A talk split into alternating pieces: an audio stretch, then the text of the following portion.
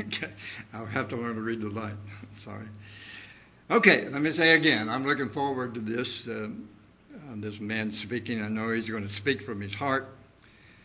I believe God probably has really worked on him to have him to give to us what we need. And the name of this sermon is Encouragement in the Midst of Persecution. I can see that's going to be very important to us for things that are going on now and in the future. So, for that message today, Curtis Whiteley.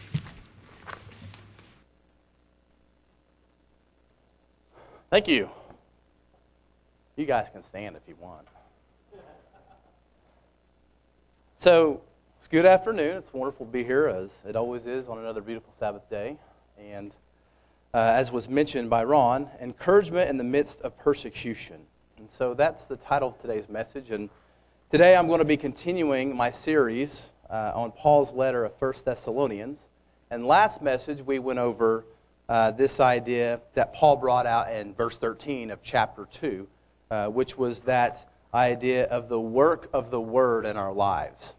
And so today we're going to turn our attention to, cha- to chapter 2, verses 14, 15, and 16. I know it's only three verses, I'm very slow. But this section is one of the more difficult sections uh, in, the, in the New Testament, in this letter especially uh, because there's some things said in it that I think that can have some serious implications if it's not interpreted appropriately. To start off today, I'd like to read an excerpt from N.T. Wright's book, or his commentary, uh, that I think he wrote back in the early 2000s, uh, Paul for Everyone. And so this isn't from his Bible study. He has a Bible study that kind of like what we did with Ephesians, but he has a commentary he wrote. And he starts off this section uh, this introduction to the section of 1 Thessalonians 2, chapters, or uh, verse 13 through, through 16, with this little story. The day started clear and bright, with not a cloud in the sky. My son and I set off to climb in the mountains with every hope that the weather would hold. But as we reached the top of our first peak, a shock awaited us.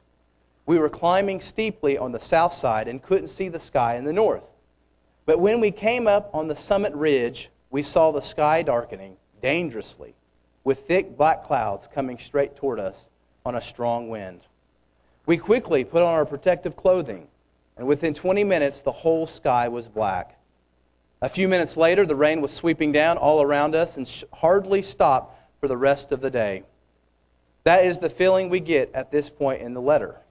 If somebody had cut off 1 Thessalonians at verse 13 of chapter 2, we would have a sense of clear skies, beautiful views, and everything in the young church developing straightforwardly. Alas, things are not usually like that in the kingdom of God in its present form. There is a struggle still going on, and those who give their allegiance to Jesus as Messiah and Lord will become involved in it whether they like it or not. And so, what's being referred to here is that you have this letter, and there's things that are being talked about, and all of a sudden, Paul talks about something that we maybe don't want to think about, and that is the difficulties, the, the, the persecution that can be brought to us because of our faith in Christ.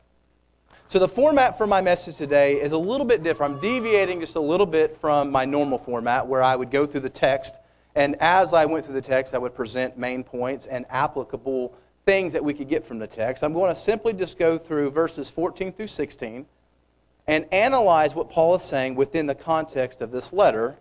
And at the end, I want to touch upon a reflection that I think that we can get from this section of Scripture. So I'm going to start in verse 13, the, the passage that we looked at a couple weeks ago.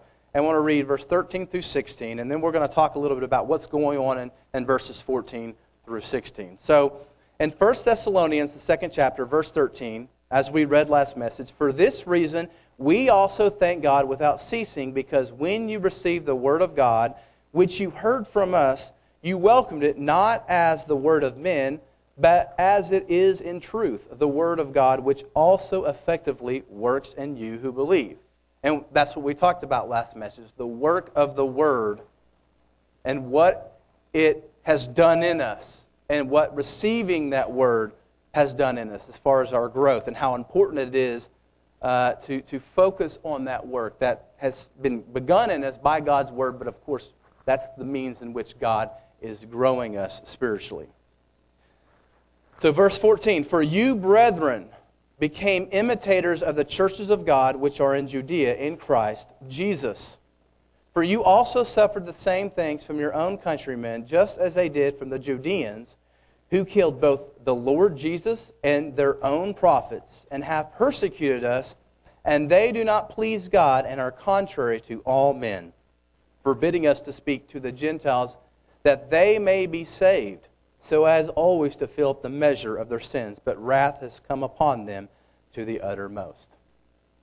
And so, going back to that first verse that we're going to analyze, verse 14, we see that Paul tells the Thessalonians that they had become imitators. It's the same word that's used earlier in the letter in verse 6 of chapter 1 when he said they were imitators of Paul and his traveling companions as well as Christ who received the word in the midst of much tribulation. But Paul's saying that now the Thessalonians are experiencing this new persecution, and they're becoming imitators of the Judean churches of God. And so that word that they had received, that we see happens and is discussed in verse 13, by receiving the message of the gospel as the word of God, as we read in verse 13, these individuals, these Thessalonians or Thessalonians, had begun suffering persecution for this newfound faith. And this persecution was coming from their own countrymen, their fellow brethren living there in the city of Thessalonica. Now, Paul, we know that he experienced much persecution, him and his traveling companions. He alludes to this in this letter, as we've read in the very beginning of chapter 2. Talked about that experience that he had in Philippi. You can read in Acts the 16th chapter and verse 17, the things that they went through while they were traveling, even before they got to Thessalonica. In Thessalonica, they experienced persecution by their own fellow brethren, the Jews, that is, Paul and his traveling companions. But we also know that in Acts 16, and Paul alludes to this, if you were to read that, is the story of his experience in Philippi. And they were arrested, they were accused of troubling the city as verse 20 through 21 says, troubling the city by teaching customs which were not lawful. And they were taken to the magistrates, and they were put into prison, and not just prison, but the inner prison, in uh, a little bit more of a humiliating way, because they were put into that inner prison where they would be put in stocks. Their feet would be put in stocks, and it would be very, very uncomfortable. And so now Paul is moving and discussing the Thessalonians and what they're experiencing. They had become imitators of the churches of God in Judea who had also suffered for the gospel's sake by their own people, and that is their own fellow Jews. Now, the identity of the Judean churches is probably an allusion to the earliest Christian movement we see arise after Christ's ascension. And the day of Pentecost in Acts 2, when we go back and we see the outpouring of the Holy Spirit. Now, I want to point out the specific way that Paul uses the word church here, because I think that when we read it with modern eyes, it can kind of we can kind of go over it and not really recognize it. Here, Paul says this idea of the churches of God which are in Judea in Christ Jesus. During this time, because this letter was written somewhat early compared to other letters in the New Testament, this term sometimes would be used in a more general way, this word church, ecclesia, as it is in, in, in the Greek. And it could refer to a, a, variety of assemblies. It could refer to a Jewish synagogue. It could even refer to a, a Hellenistic assembly. It wasn't as specific as maybe we think of it today and as it would become a little bit later on. By using the phrase churches of God, which are in Judea in Christ, Paul is probably referring to the original church of God in Jerusalem that would eventually be dispersed as a result of the persecution that broke out after Stephen's death and eventually later on would be referred to as the church of God or the church throughout all Judea and Galilee and Samaria, as we will see later in Acts in chapter 9, verse 31. We won't see that. We won't be covering that. But if you were to read a little bit later in Acts, after that initial forming of those first Christians after that day of Pentecost. So the question is why is Paul using this analogy with the Judeans and the Thessalonians. It seems like the reason that Paul chose to use the Judean churches as the comparison to the Thessalonians was for the simple purpose of comforting them. He wanted them to understand that they were not alone. This comparison would be a way to show the Thessalonians, the Thessalonians, that they were truly fellow members of the same body as the Judean church and were in solidarity with other brethren. The way that Paul mentions them seems to indicate that the Thessalonians had some awareness of the Judean church. They probably knew a little bit about what happened in Jerusalem, how there was a great persecution, how they were dispersed all over the known Palestinian Palestine area. They probably knew about this. This persecution, coupled with the Thessalonians' resiliency and steadfast faith, was the confirmation that God had really spoke through Paul while they were there, and it was a demonstration of the gospel's effect. Now, this probably, incur- I mean, when we read this, it's probably harder to see the encouraging words come across to us like it would be maybe for the Thessalonians, who were truly going through some things and probably heard about the great faith of these Judean Christians, these early Jewish Christians, the very first, some of them that had heard Jesus themselves. And they probably were very comforted, and I think that was, is what Paul was intending, very comforted to know that they were in line with others that faced the same thing from their own countrymen as well. Because we know the Judean church, they faced the opposition from the Jewish leaders. One of them, of course, being the individual who actually penned this letter. So we see that the same courage that the Judean Christians had in the midst of their persecution was now being displayed by the Thessalonians. And it seems that Paul is doing this in a pastoral fashion. He's being pastoral, meaning he's trying to encourage these individuals. And that's why he uses this as an example. Turning to verse 15 through 16, things get a little bit more difficult. And there's reasons why things get a little bit more difficult because Paul uses this harsh language regarding his own countrymen, his fellow Jews. In verses 15 through 16, we've already read it, Paul writes some things that many have found to be hard to swallow.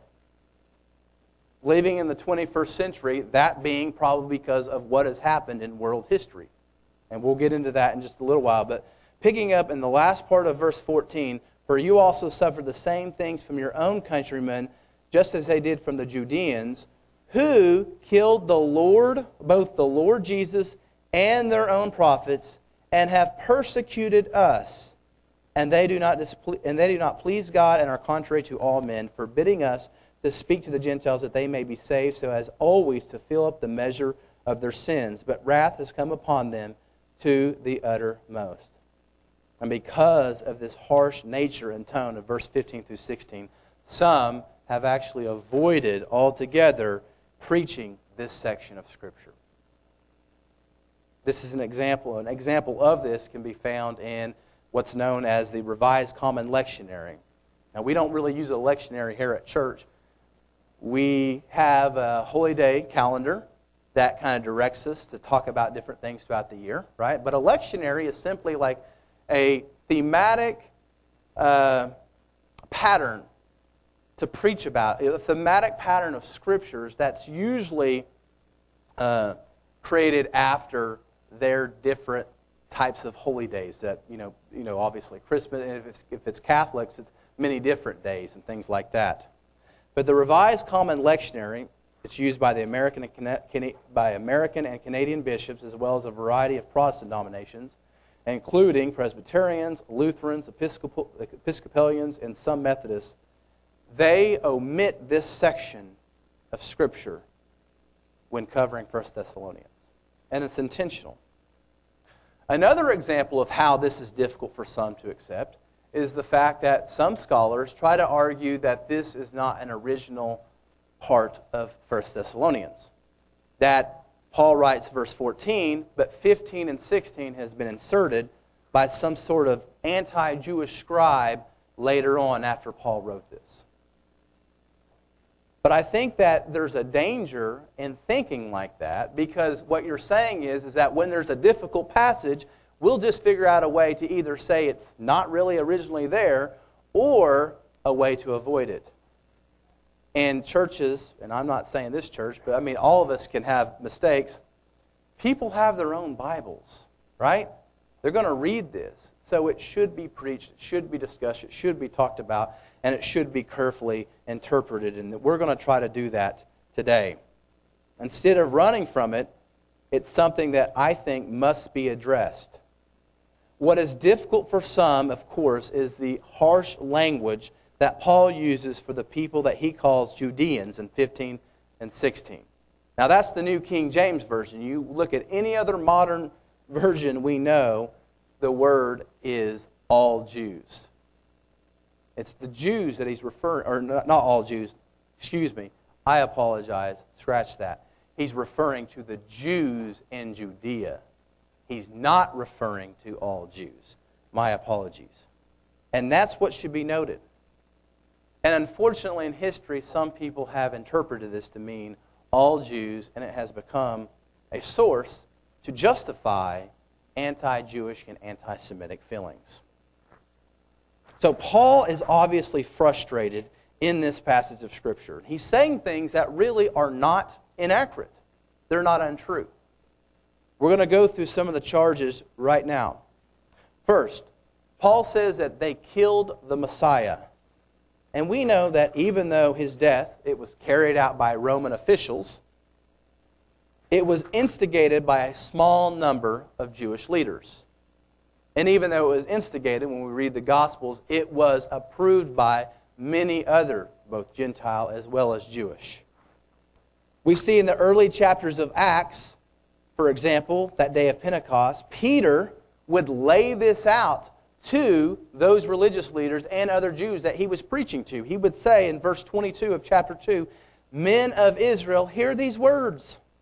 Jesus of Nazareth, a man attested by God to you by miracles, wonders, and signs, which God did through him in your midst, as you yourselves also know, him being delivered by the determined purpose and foreknowledge of God, you have taken by lawless hands, have crucified and put to death, whom God raised up, having loosed the pains of death, because it was not possible that, should, that he should be held by it. Now, we would probably all agree that if Paul was present at Jesus' crucifixion, he would have been himself in agreement with Jesus being crucified. Because it happened long before Paul was converted, and we know that when the first Christians came about, he was persecuting those Christians and trying to bring them to court. The other charge it says is that they killed the prophets. They killed the prophets. This is not something new. This is a tradition that goes all the way back to the Old Testament. The charge of killing a prophet is actually something that we originally see in the Old Testament. We see references, for example, by Elijah in the days of King Ahab and First Kings, I believe, chapter 19. You read that chapter, and, and, and Elijah, he, he uses this, this phrase that they've killed your prophets, they're not listening to you.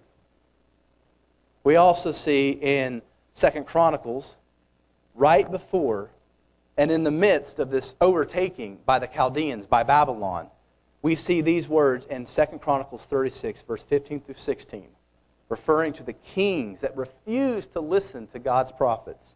He says, And the Lord God of their fathers sent warnings to them by his messengers, rising up early and sending them, because he had compassion on his people and on his dwelling place. But they mocked the messengers of God, despised his words, and scoffed at his prophets until the wrath of the Lord arose against his people till there were no remedy. And we see that take place. I mean, God pleaded through his prophets for the kingdom of Judah and the kingdom of Israel to turn back. To turn back. And eventually, the judgment had to be brought about, and they had to be uh, taken into captivity. We need to remember one thing, though. These passages do not indicate, these passages in the Old Testament, do not indicate in any way, shape, or form that every person in Israel, every Israelite, every Jewish individual was contrary to God, as we see Elijah earlier, before the Babylonian captivity. We see Elijah. He has that, oh, woe is me, I'm the only one left, and God assured him that he had reserved a remnant that had not bowed to Baal. So when we see these, you know, these judgments placed on Israel or, or, or Jews, we, we have to remember that it's not all. It's not all. Likewise, when we see later Jesus talk in places like Matthew 23, maybe you're familiar with that chapter, I'm sure you've read it, but Matthew 23, Jesus gives the woes to the religious leaders, all the different woes, that they think they're so righteous, that they're this external righteousness is what they rely on, but, you know, inside, you know, they're just dead. And Jesus, you know, referring to the scribes and Pharisees, he makes comments like in verse 31, you are the sons of those who murdered the prophets. That's some strong language from Jesus, and we've read that before. But I don't think he was referring to their physically and genealogically sons of those who killed the prophets. Because Jesus himself probably had ancestors that partook in this.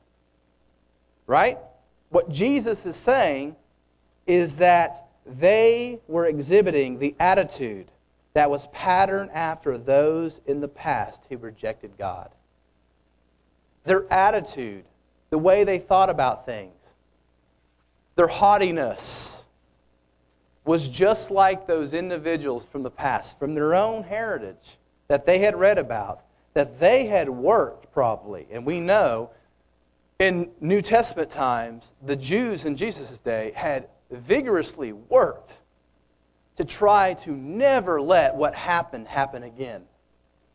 To, to get serious about the law, to get serious about the covenant of God, to repent and to, to move forward and and, and to, to the point where at some point they got to feeling like maybe they were invincible. No one could tell them anything that they didn't know.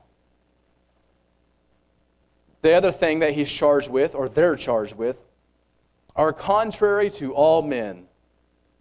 They're contrary to all men because they prevent us from going to the Gentiles that they may be saved. And Paul is almost like saying that you're like an individual that's trying to hinder a doctor that's trying to bring medicine to someone who's sick. And of course, he's referring to that in this way because he's looking at their hindrance, their attempts to hinder him and the other missionaries from bringing the gospel message to the Gentiles. Because he, this gospel message, Paul, that he's trying to bring, was for the purpose of saving their souls from the wrath of God that will eventually come. The last little thing that's probably the most difficult that Paul charges them with they fill up the measure of their sins, and wrath has come upon them to the uttermost.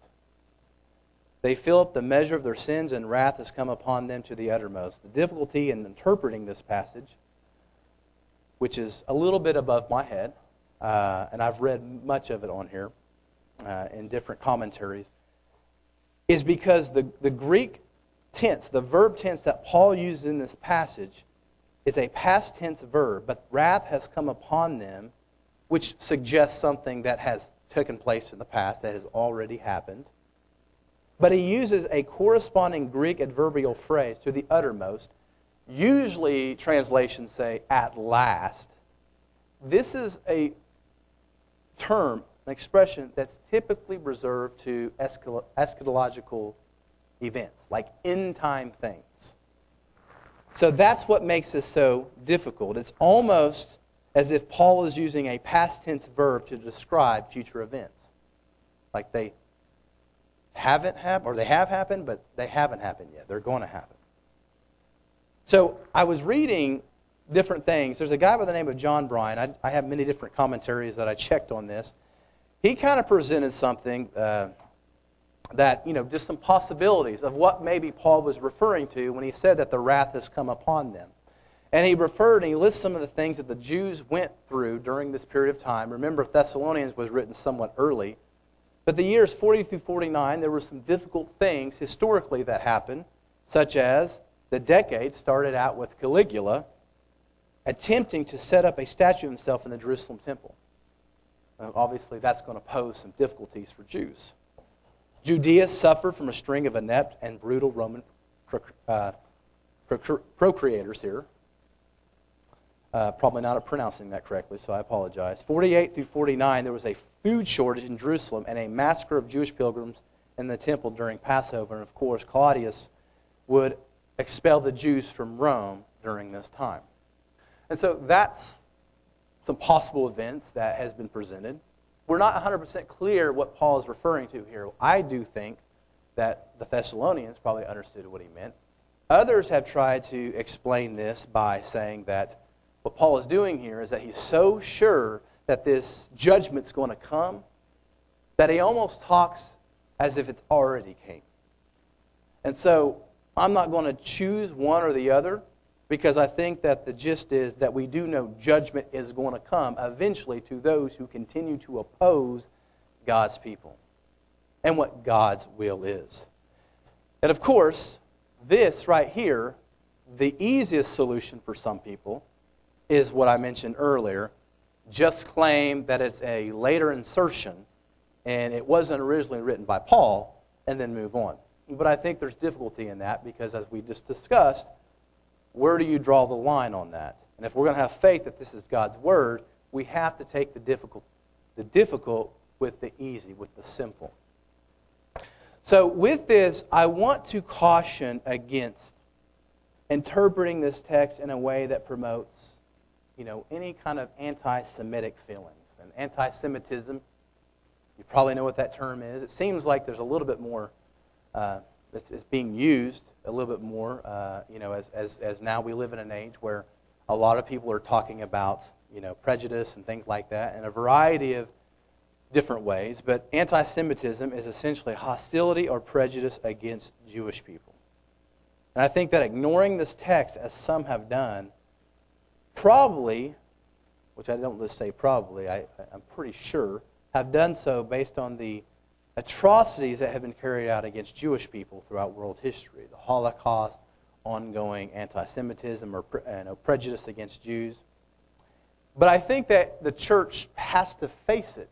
You know, Christianity, we have to face history. We have to face what has taken place before. And there's no real hiding from it. Reading and I'm not saying the scriptures. I'm remember I want to be clear. I'm differentiating between the scriptures when I talk about the writings of the of church history.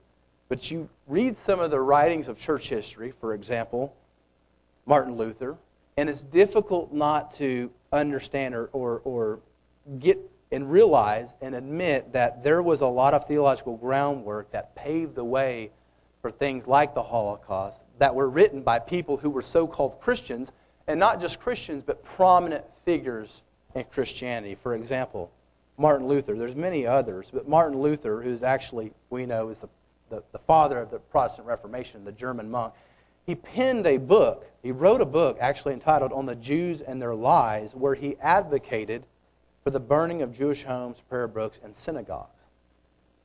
So I think it's really important to, when we cover scriptures like this, that we interpret it appropriately because there have been ways that people have used these scriptures to justify heinous atrocities in history. What needs to be remembered is that Paul is using what's called insider language. As a Jew, Paul was expressing, of course, frustration with his fellow Jews. He was frustrated at a theological level. He was frustrated that they weren't accepting Jesus as the Messiah of God, and not just were they rejecting Jesus, but they were proactively going after this early movement, these early Christians. Now, we also have to remember that during this period of time, the Christians were the minority group. They weren't the dominant group, they weren't the, the, the majority by any means. They were just trying to survive. And we see through history that God's Spirit was with these early believers, and it did survive. But in no way do we see any evidence that Paul himself rejected his own Jewishness.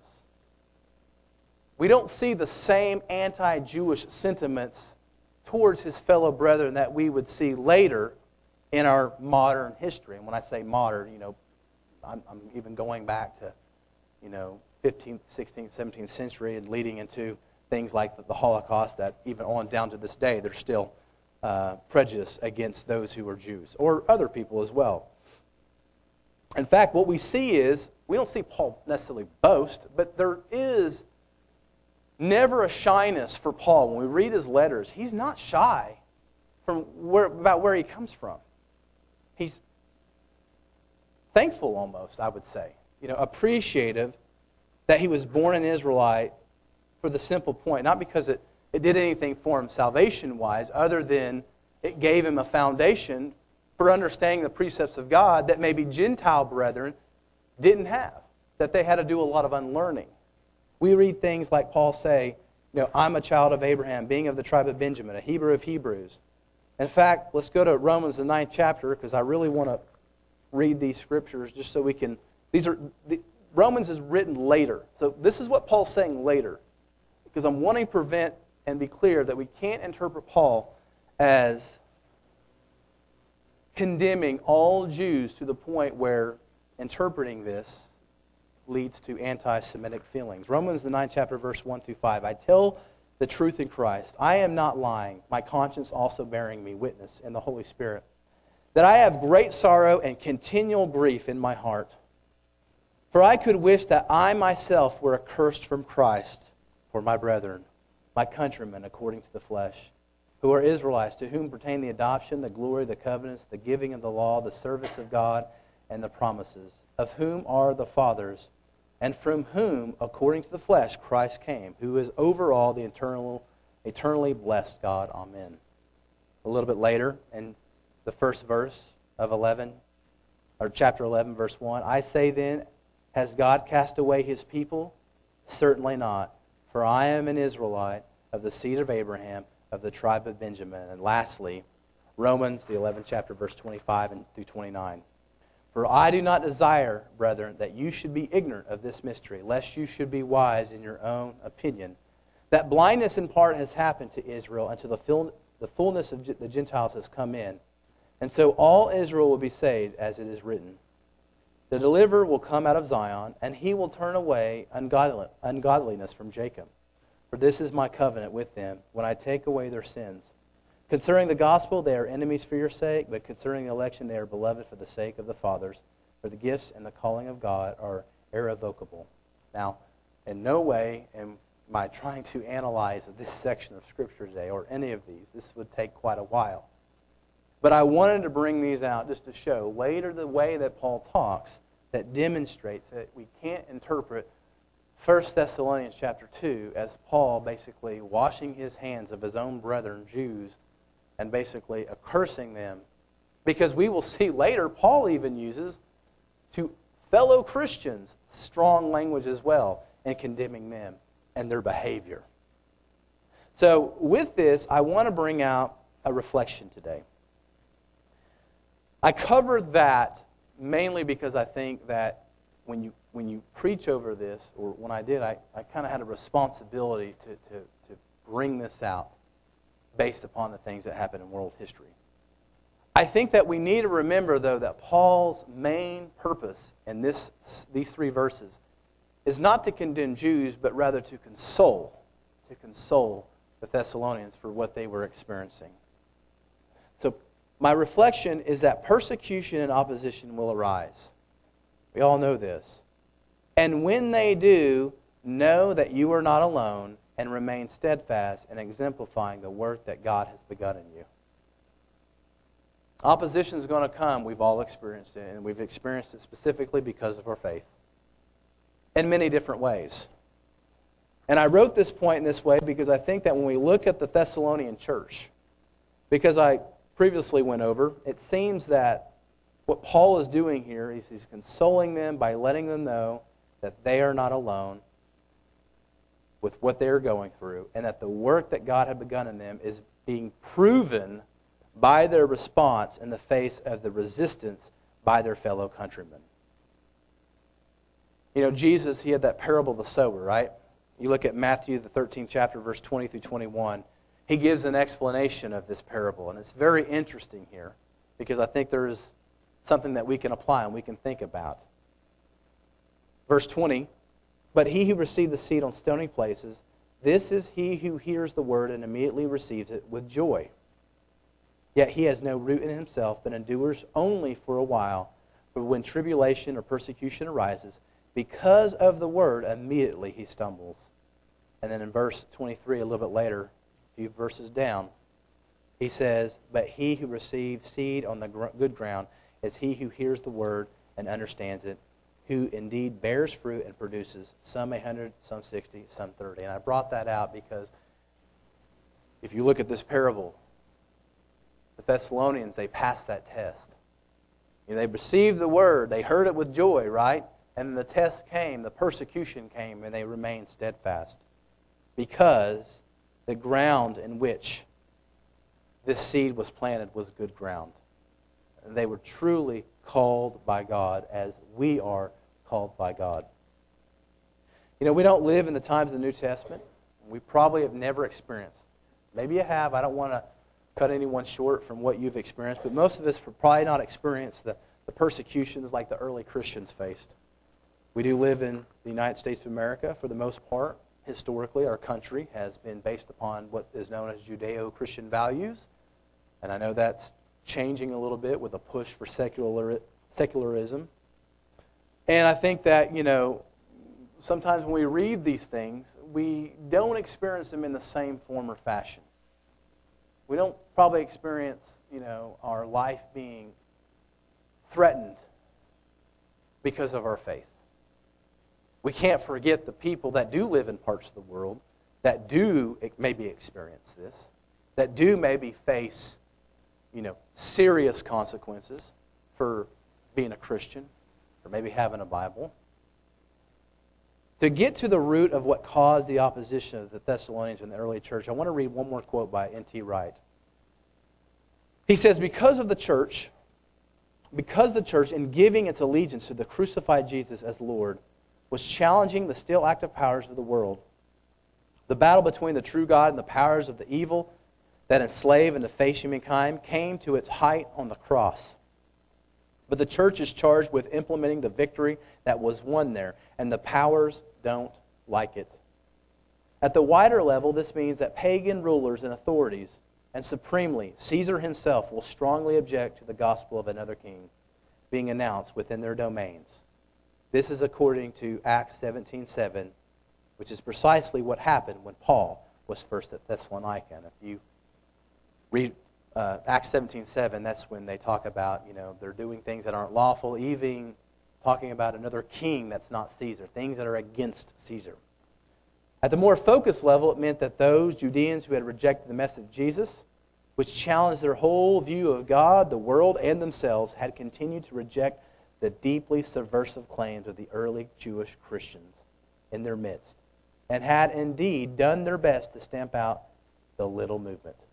And that's from Paul for everyone, his commentary on Galatians and Thessalonians. And so as I was reading this, I was just trying to think both the Thessalonians and the Judeans, the Jews, and their experience with persecution. And I was thinking about, you know, those first Jews or those first Christians that were all Jews and in all the areas of the Roman Empire, those early Christian Jews had the most in common with their fellow non Christian believers. Although the apostles, they had experienced and witnessed the persecution that Jesus had went through and even heard Jesus' words in person about how they would experience persecution, there must be some of these believers that maybe didn't experience Jesus physically, firsthand, didn't hear the things that Jesus said, heard about the, heard about the things that Jesus said. They were converted later after the, the resurrection and ascension. And they didn't have the firsthand knowledge that maybe some of those early brethren, you know, J- Jesus had disciples, right, that followed him. But there was also other people who followed him that might have seen things and heard the things of Jesus. And then later, there's people who would be converted, just maybe a few years later, after Jesus ascends. And so I, I, I kind of wonder if some of those Jews who were converted later after the crucifixion, that maybe they were a little surprised at the level of opposition they experienced by their fellow Jews. I mean, I'm sure they probably expected, yeah, it's going to cause some waves. You know, I'm completely reinterpreting Isaiah 51 and, you know, all those different passages, right? It's going to cause maybe some, some, some issues uh, in the synagogue, with their neighbors, with their family. But they might not have expected for that opposition to be to the degree that it was. But one thing that we can observe from world history is that when there is an established orthodoxy, religious or otherwise, and that means this is the way things are, this is the way you do it, this is the way we believe it, this is the way that we interpret it. When there's an established orthodoxy, deviating from that orthodoxy can bring about opposition as we see it did, obviously, for the early Christian Jews among their fellow Jews, and likewise as it did to the Thessalonians by accepting Jesus as Lord, which was, of course, an implicit way of rejecting the lordship of Caesar and the civil religion of the imperial cult. Simply put, this new belief system challenged the culture it challenged the culture of the Thessalonians, and of course, it challenged the culture of the Judeans and the established status quo.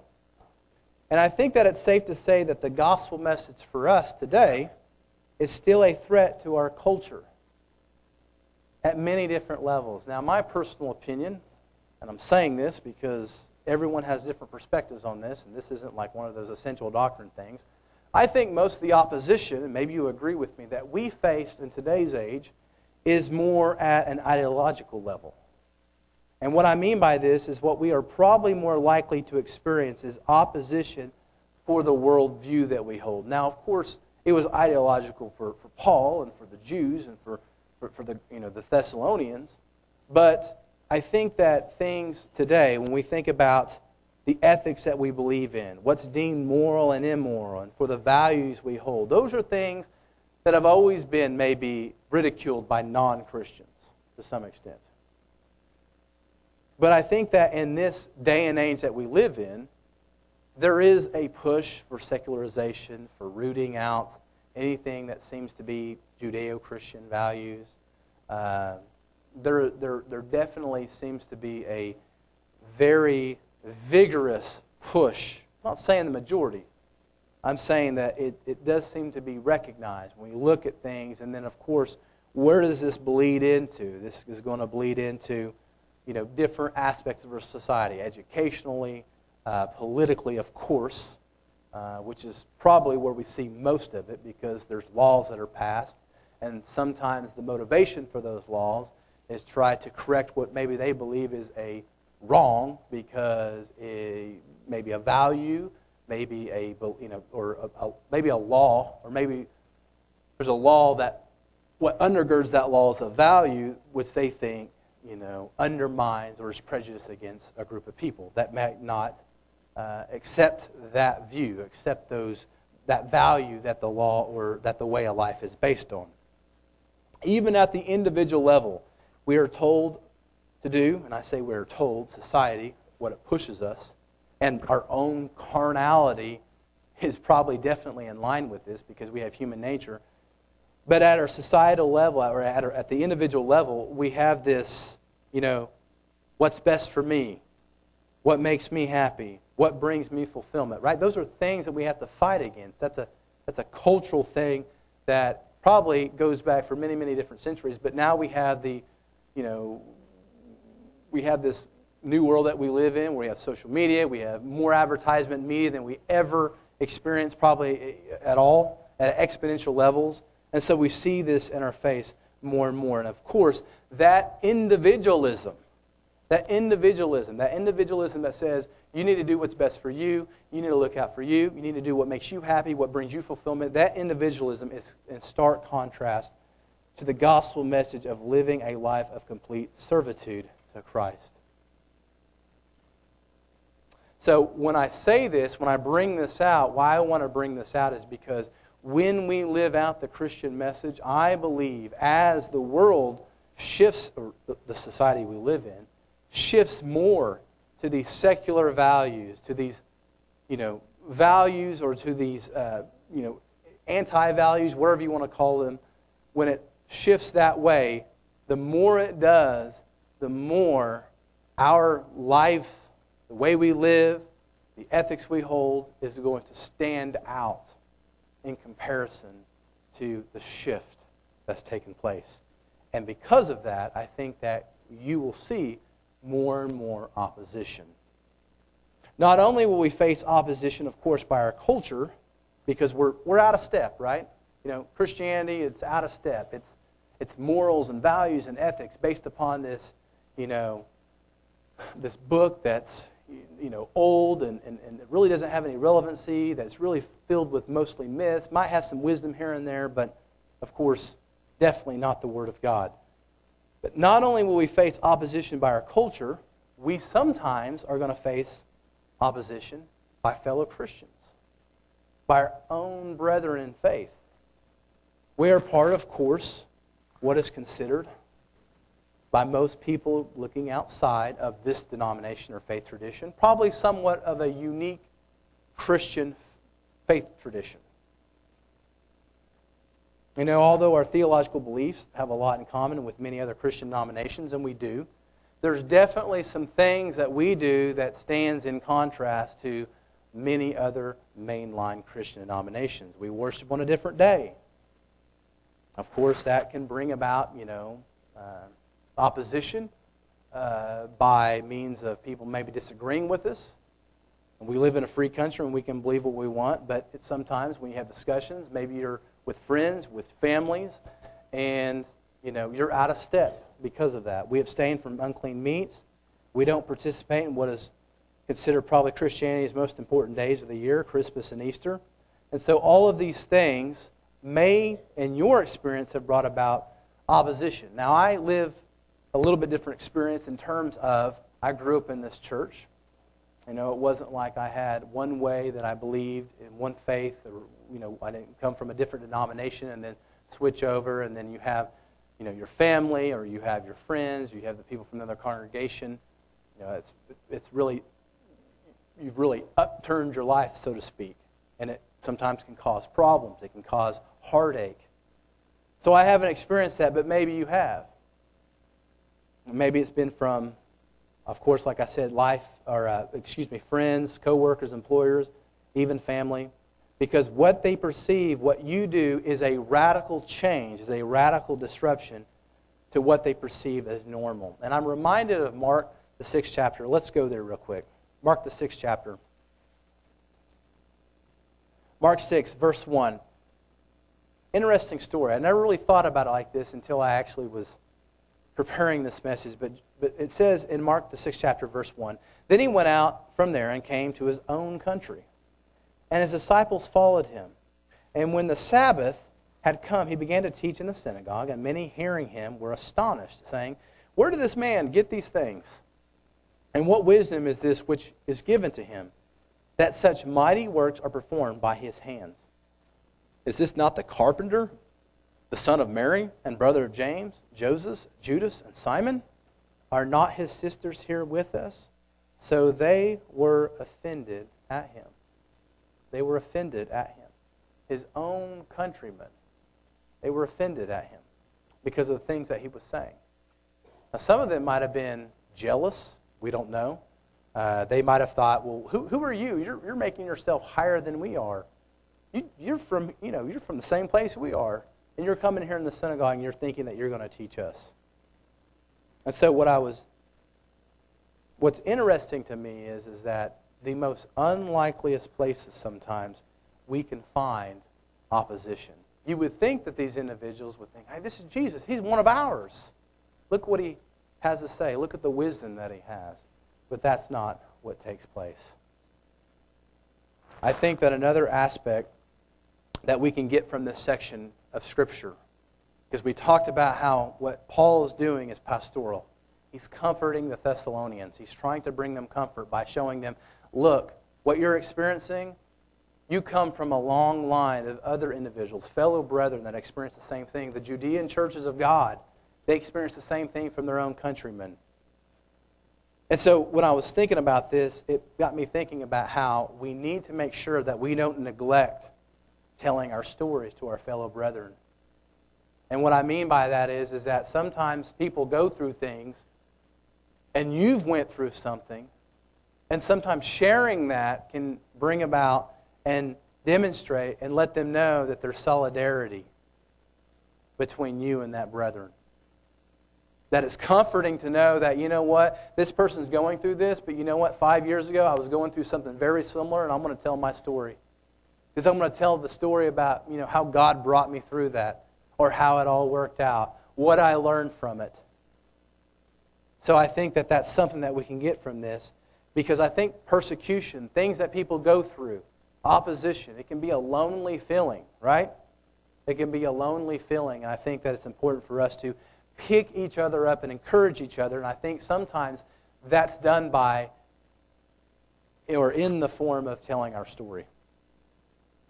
In conclusion, I know that this message was a difficult one, at least it was for me in preparing it. Uh, are many different ways that I could go with it. And I think that we could spend a lot more time analyzing what Paul meant in these passages, but I think one of the primary things that we can focus on is that all of us in this Christian body will face persecution, opposition, trials brought about by people. And sometimes they come from places that you don't expect them. But this does not mean that God does not care about us. This does not mean that God's plan has went awry, that it's going wrong, that hey, this wasn't in the cards. We know that this is continually mentioned by Paul and Jesus. You're going to have trouble in the world, but don't faint heart. Don't lose heart. I've overcome the world. We have to remember that we are not alone, that we are a part of a long line of Christian witnesses who went through the same things, albeit in different forms. And I would like to close with just one more passage in James, the first chapter. And James uses a more general term that can re- apply to persecution, opposition, or just trials that befall us that aren't you know, necessarily persecution. But James says this in chapter 1, verses 2 through 4 My brethren, count it all joy when you fall into various trials, knowing that the testing of your faith produces patience, but let patience have its perfect work, that you may be perfect and complete, lacking nothing. Opposition, persecution, things we go through, they have a purpose. And God can work out his purpose through those things that we go through. We're not alone.